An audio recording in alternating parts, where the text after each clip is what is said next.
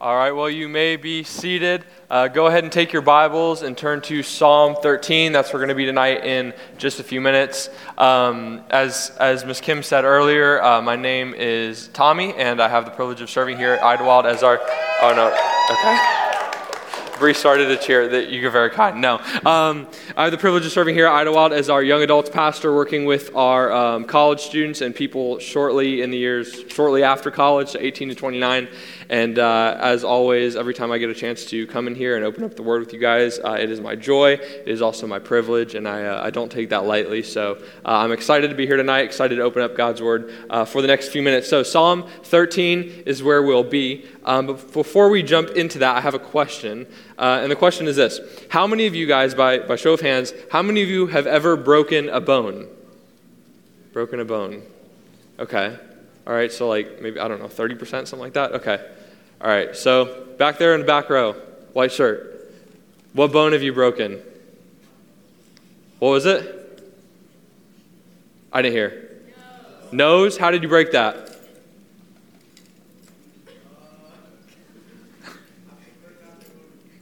Oh, that, hey, that is okay. Did it hurt? Okay, all right, all right. Who else has broken a bone? Right there? What bone have you broken? Finger? Okay, how'd you break it? Basketball? Okay. Did it hurt? Yes. Okay, yeah. Okay, back there. Your nose? Wait, both of you guys have broken your nose? Yeah, but I feel like it's going to be different. Oh, okay, all right. How did you break your nose? Um, so you know, like at the international wall, how they have like those glass doors? Kind of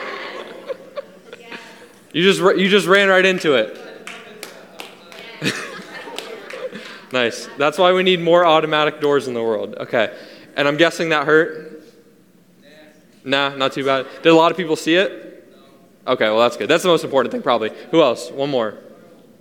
All right, right there. Your arm? How'd you break your arm? Bouncy house? Okay.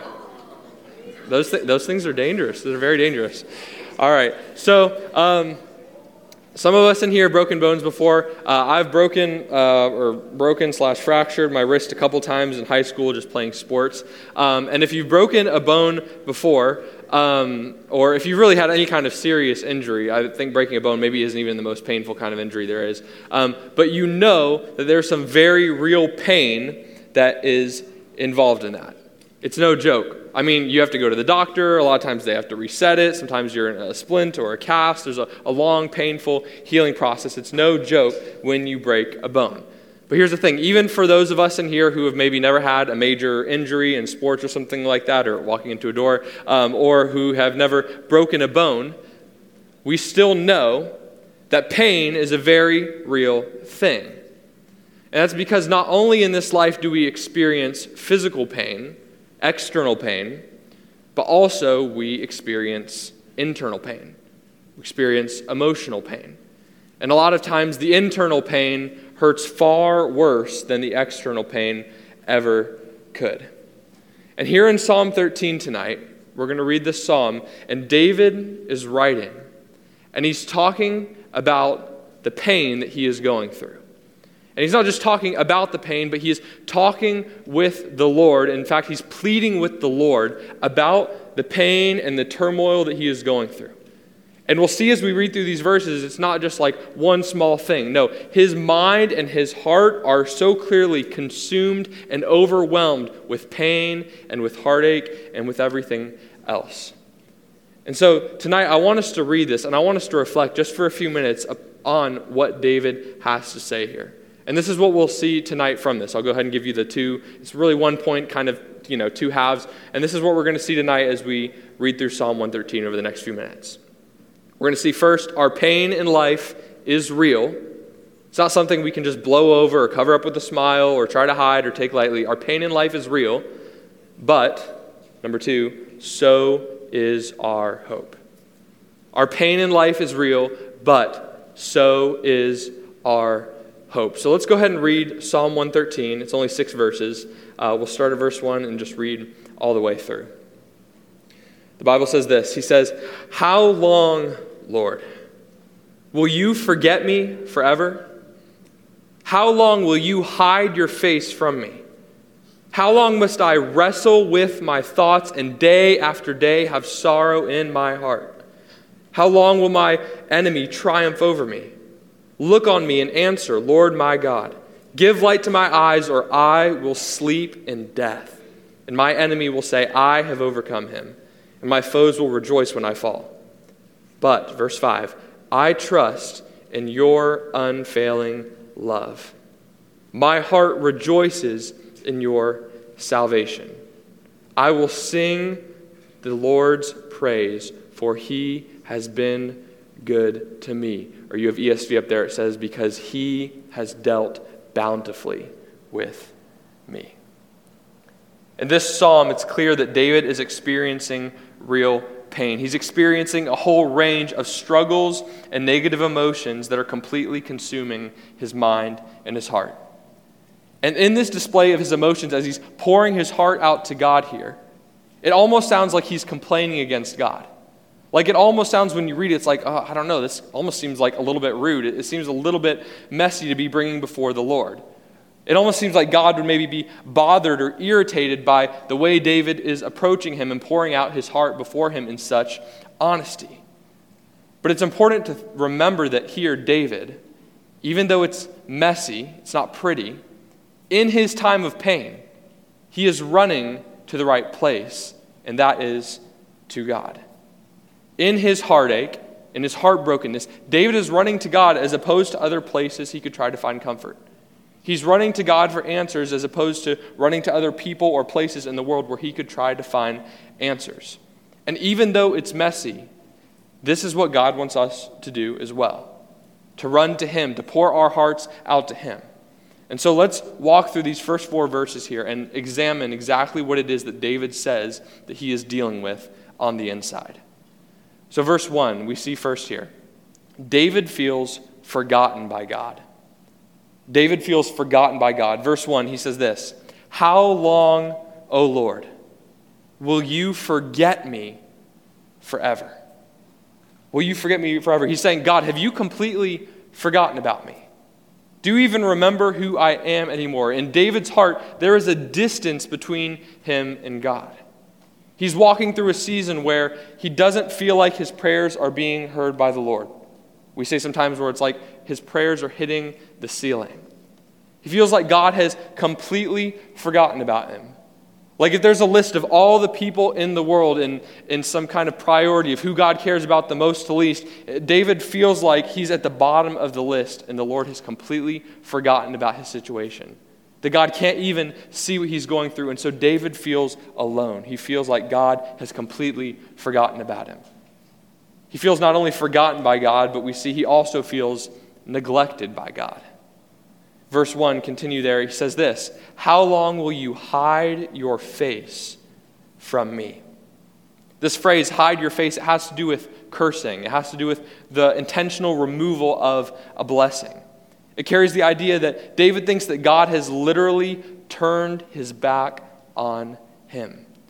And so David is saying here, in this situation right now, I don't feel just like God has forgotten about me. No, I feel like God just does not care. Like he's intentionally neglected me. Like he's intentionally turned his back on me. He's saying that it seems like God knows the pain that he's going through, but still just doesn't care. So he feels forgotten by God, he feels neglected by God. He also feels worried and he feels anxious. Look in verse 2. He says this How long must I wrestle with my thoughts and day after day have sorrow in my heart? Here we see this, this anxiety, this over, well, I was going to say overwhelmingness. I don't even know if that's a word, but he's overwhelmed inside of his mind. He says he's wrestling with his thoughts day after day. It's having something always on your mind. It's being completely stressed out. It's having these intrusive thoughts. He says, I'm wrestling with my thoughts day after day, and it's causing this sorrow to be in my heart. He's anxious, he's overthinking, and he's stressed out. Then we continue on, and we see that David not only feels neglected by God, forgotten by God, worried and anxious, but David feels defeated. The second part of verse 2, he says this How long will my enemy triumph over me? How long am I going to be losing for? I feel like I'm losing right now. I feel like I've completely lost this battle, and I feel like there is no hope for me. I feel like I am completely done. He's in a place where he feels defeated. And then, lastly, here we see in verse 3 David also feels deeply depressed. Verse 3, he says this Look on me and answer, Lord my God. Give light to my eyes. Do something, or I will sleep in death. And my enemy will say, I have overcome him, and my foes will rejoice when I fall. David says, I am at such a low point right now that I am at the point of death. I feel like there is no hope left for me in this situation. I feel like there's nowhere else to turn. I feel like God has either forgotten about me or he's completely turned his back on me. Now, when we look at these five different ways that David is feeling in this passage, it's probably not too far of a stretch to say that we could all, to some extent, resonate with at least a couple of these feelings. And if, you haven't, if you're not experiencing any of these feelings right now, if this week's a great week for you, that's a great thing. You probably have experienced them in the past. You can probably think back to a season in your life or situation in which this was you. And if you're not experiencing them right now, and you can't think back to a situation in your past when you walked through something like this, then there is likely coming a day in your future, in the reality of the sinful world that we live in, where this will one day, at some point in time, be you. Feeling far from God, feeling like God is against you, feeling worried and anxious, feeling defeated, and even feeling deeply depressed. Gen Z, which is both your generation and my generation, we are known as the most anxious and the most depressed generation. Many of you guys know that. That comes as no surprise to most people in this room, probably. And you may be here tonight, and like David, you may be constantly battling anxiety or depression, and it is weighing you down, and you're at the point where you just feel hopeless and you don't know what else to do. Maybe you're here tonight and the feeling of defeat that David talks about. That's something that you can resonate with. He says, How long are my enemies going to have victory over me? And maybe that's how you feel tonight. As a believer, we have an enemy, and that enemy is our flesh. The enemy is sin. And maybe here tonight and you feel like you just cannot get victory over sin. Maybe you say, I've tried and I've tried and I've tried and I keep failing and failing and failing. And honestly, I'm in such a place of discouragement that I would say, man, I feel like I have just been defeated and I am ready to just stop trying. I'm ready to just stop fighting the battle. And maybe you're there in a place of defeat. Maybe you're walking through a season of heartbreak. Maybe you're walking through a season of rejection. Maybe you're walking through a season where you're feeling feelings of neglect, maybe from a family member that's not present, or a parent who you think doesn't care. Maybe it's a friend who you thought was your friend, but they seem to have completely turned their back on you. Maybe it's a relationship you were in that you, you found you thought was promising, but then your heart is completely broken. The pain that David experienced here, it's real pain. It's valid pain. Sometimes we have the temptation, I think, in, in church to um, walk through the doors and just feel like all of our problems need to go out the door. Because if we're at church, it means we need to be smiling, we need to be jumping up and down, and we just got to kind of hide all that other stuff while we're here. Because if we're in the presence of God or in the presence of God's people, that means we got to cover it up and get our stuff together so that we can finally breathe once we leave the doors. But that's not what God says. God says, no, listen, you can come to me. And you can express rawly and honestly your pain before me, and I am here. And that's what we're going to see. So we see David's pain is real, our pain is real. But here's the second part so is our hope. So is our hope. Look in verse 5. Verses 5 and 6, the last two verses of this psalm. What is the conclusion that David comes to at the end of this? He's poured his heart out before God. He hasn't held anything back. He's been completely honest about what he's going through and what he feels, and those things are valid and they are real. And then he says this, but, turning point, verse 5, but I trust in your unfailing love. And my heart, in the midst of heartbreak, my heart rejoices in your salvation. I will sing the Lord's praise, for he has been good to me. Or for he has dealt bountifully with me. And we see here that David is able to say, listen, even in the midst of all this that I'm going through, God is still good, and I can confidently say that he has dealt bountifully with me. He has, even in the midst of this, given me so much more grace than I could ever deserve. He has given me so many more good things to be thankful for than I could ever want. And the end of all this, he says, I'm going to choose, verse 5, to trust in God's unfailing love. It's trust, it's an act of faith. Faith is, is the things that we hope for, the evidence or the substance of things that we can't see, meaning our situation doesn't show the good right now. But faith tells us, no, we're going to trust, even in the midst of that, God, even though we can't see the way that He is working. And why is it that He's choosing to trust in God's unfailing love? He says it's because God has been good to me. And here, David points us to a truth that we have to remember when we walk through seasons like this. And that's this even on our very worst day, at the worst, lowest point of our lives, God is still good. And even in our darkest moments, we can trust in God's love for us. And how is it that we can know that we can trust in God's love for us? Because we can say, okay, well, God is trustworthy, and I'm going to trust in the fact that He loves me even if it doesn't seem like that in my situation right now? How is it that we can know for sure, no, I know that God loves me? You can, someone can say something. What would you say? How do we know? What's the proof of God's love for us? Jesus. Thank you. Sunday school answer. Yeah, Jesus. Romans 5 8. But God proves his love for us. This is how God says, Listen, I am showing you, I'm proving to you that I love you. No matter what you're going through in life, you can trust in my love for you. But God proves his own love for us, and that while we were still sinners, Christ died for us. Jesus is the proof of God's love for us.